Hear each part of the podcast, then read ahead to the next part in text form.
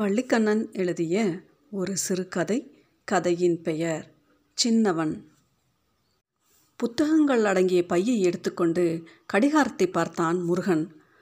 மணி ஒன்பது அடிக்க ஐந்து நிமிடங்கள் இருந்தன. சரியான நேரம்தான். இப்போவே புறப்பட்டு மெதுமெதுவாக நடந்தால் ஒன்பதரைக்கு ஸ்கூல் போய் சேர்ந்துடலாம். பையன்களோடு பேசி விளையாட நேரம் இருக்கும். முதல் மணி அடிக்க ஐந்து நிமிஷத்துக்கு முன்னாலேயே வகுப்புக்கு போகலாம். என்று எண்ணவும் அவனுக்கு உற்சாகம் ஏற்பட்டது. அம்மா நான் ஸ்கூலுக்கு போகிறேன் என்று உறக்க சொல்லியபடி வாசல் நடையை அணுகினான் முருகன். அந்த சமயம் திடுதிடுவென்று வந்தார் அண்ணாச்சி. ஓட்டமும் இல்லாத சாதாரண நடையும் இல்லாத வேகத்தில் வந்த அவர் படபடப்புடன் காணப்பட்டார். எலே பசுமாடு அத்துக்கிட்டு ஓடிட்டு போ போய் தேடி பத்திக்கிட்டு வா. வடக்கே குளத்து பக்கம்தான் போகும். ஓடு ஓடு சீக்கிரமா போ என்று பெரியவர் உத்தரவிட்டார். முருகனுக்கு எரிச்சல் ஏற்பட்டது. சனியம் பிடிச்ச இளவு இந்த பசுவோட இது ஒரு தொல்லையா போச்சு என்று அவன் மனம் முணுமுணுத்தது. பள்ளிக்கூடத்துக்கு நேரமாச்சு நான் போகணும் அண்ணாச்சி என்று தீனக்குரலில் சொன்னான். பள்ளிக்கூடம் பத்து மணிக்கு தானல இன்னும் மணி ஒன்பது கூட ஆகலை அதுக்குள்ளே என்ன அவசரம்? போய் பசுவை பற்றிக்கிட்டு வா. கடை சங்கரனே வர சொல்லுதேன். என்று திடமாக அறிவித்தார் அண்ணாச்சி. மேற்கொண்டு அவன் எதுவும் மறுப்பு பேச முடியாது. வாய் திறந்தால் போதும். நீ படித்து கிழிச்சது போதும்ல. மாட்டா பார்த்துக்கிட்டு வந்து கூட மாட வேலை பழகு என்று பெரியவர் கண்டிப்பாய் சொல்லிவிடுவார்.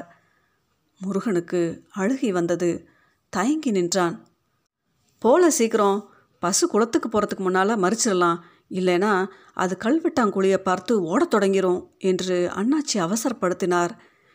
வேறு வழியின்றி முருகன் புத்தகப்பையை பட்டாசாலை சுவர் மூலையில் வைத்துவிட்டு கிளம்பினான்.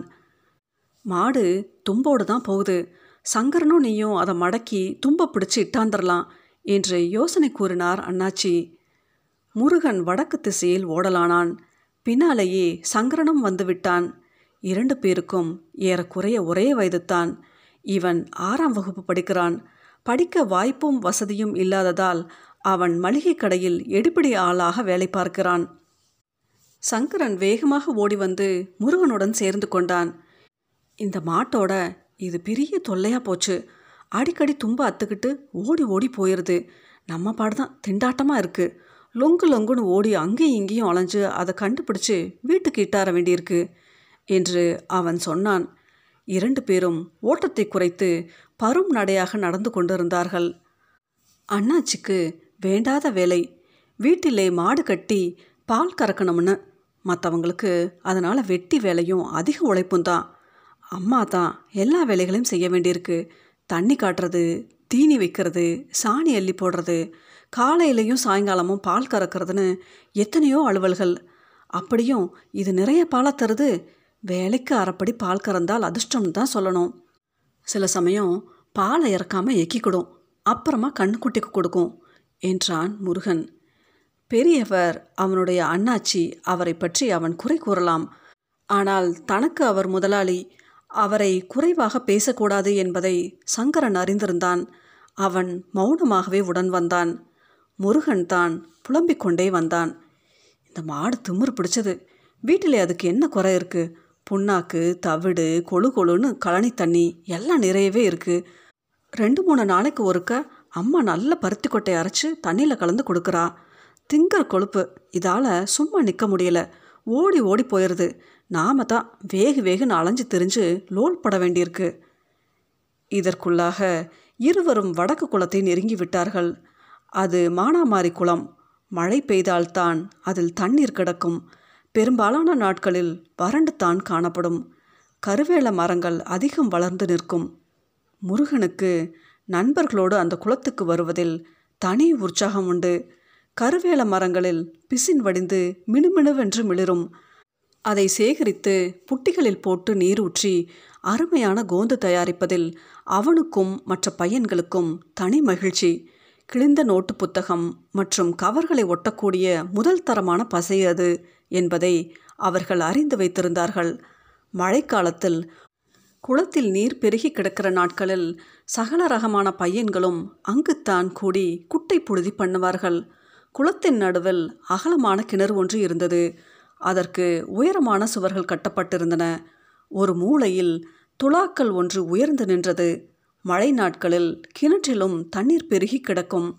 பையன்கள் சுவர் மீதும் துலாக்கள் மீதும் ஏறி நின்று தண்ணீரில் குதித்து விளையாடுவார்கள். ஒரே ஜாலிதான்.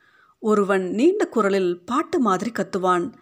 சென்னை பாம்பே கல்கத்தா செவிட்டில் ரெண்டு கொடுக்கட்டா என்று தொபுகடீர் என்று குதித்து நீச்சல் அடிப்பான். இன்னொரு பையன் மெட்ராஸ் பாம்பே கல்கட்டா மேலே விழுந்து கடிக்கட்டா என்று கூவியபடி டமாலென தண்ணீரில் குதிப்பான். எல்லோரையும் மிஞ்சி விடுவான் ஒரு பெரிய பையன். நாடக மேடையில் கள்ளப்பாட்காரன் ஆடிப்பாடி அட்டகாசம் செய்கிற போது பாடும் பாட்டை அவன் உரத்த குரலில் கத்துவான். கோட்டை கொத்தலாம் மீதிலேறி கூசாமல் குதிப்பேன். பலபா குதிப்பேன். காவலர் கண்டுபிடிக்க வந்தால் கத்தியால் குத்திடுவேன். ஐசா கத்தியால் குத்திடுவேன். ஒரு நீச்சலில் கப்பலை பிடிப்பேன். கல்கத்தா துறைமுகம் பார்ப்பேன். அவன் நீச்சலிலும் சூறப்புலிதான் நீரில் பல சாகசங்கள் செய்து காட்டுவான். தூர நின்று அதையெல்லாம் வேடிக்கை பார்ப்பதில் முருகனுக்கும் அவனை போன்ற சிறுவர்களுக்கும் ரொம்ப பிடிக்கும். பொழுது போவதை தெரியாமல் நின்று ரசிப்பார்கள். ஆனால் அதெல்லாம் லீவு நாட்களில். இன்று பள்ளிக்கூடம் உண்டு. கட்டாயம் போக வேண்டுமே. குளத்தில் கருவக்கோந்தையும் மற்ற வேடிக்கைகளையும் பார்ப்பதற்கு நேரம் ஏது? மனமும் இல்லை. முருகனின் பார்வை நெடிகளும் மேய்ந்தது பசுவை தேடி. அதோ அங்கே நிற்குது என்று கத்தினான் சங்கரன். முருகனும் கண்டு கொண்டான் இருவரும் எச்சரிக்கையாகத்தான் அதை நெருங்க முயன்றார்கள். ஆனால் அது அவர்களை விட அதிக எச்சரிக்கை உணர்வோடு நின்றது. தன்னை பிடிக்கத்தான் பையன்கள் வருகிறார்கள் என்று அது புரிந்து கொண்டது. உடனே எடுத்தது ஓட்டம். ரஸ்தாவில் ஏறி கிழக்கு நோக்கி ஓடியது. அவுத்து விட்டதான் கழுத எடுத்து விட்டதான் ஓட்டங்கிற மாதிரிலாம் ஓடுது என்று வேடிக்கையாக சொன்னான் சங்கர். முருகன் அதை ரசிக்கும் நிலையில் இல்லை. சவம் கல்வெட்டாங்குழுக்கு தான் போகும் என்று முனகினான். அது அரை மைல் தூரத்துக்கும் அப்பால் இருந்தது. வெம்பரப்பும் வெட்ட வெளியும் தான். புல் நீல நீளமாக வளர்ந்து நிற்கும். அங்கங்கே பெரிய பெரிய கற்குழிகள் காணப்படும். எப்பவோ வெடிவைத்து தோண்டி பாறாங்கற்களை பெயர்த்து எடுத்திருந்தார்கள். அதன் மிச்சங்களாக அக்குழிகள் விளங்கின. கல்வெட்டாங்குழிகள் என்று பிரசித்தி பெற்றிருந்த அவற்றில் எப்பவும் தண்ணீர் கிடக்கும்.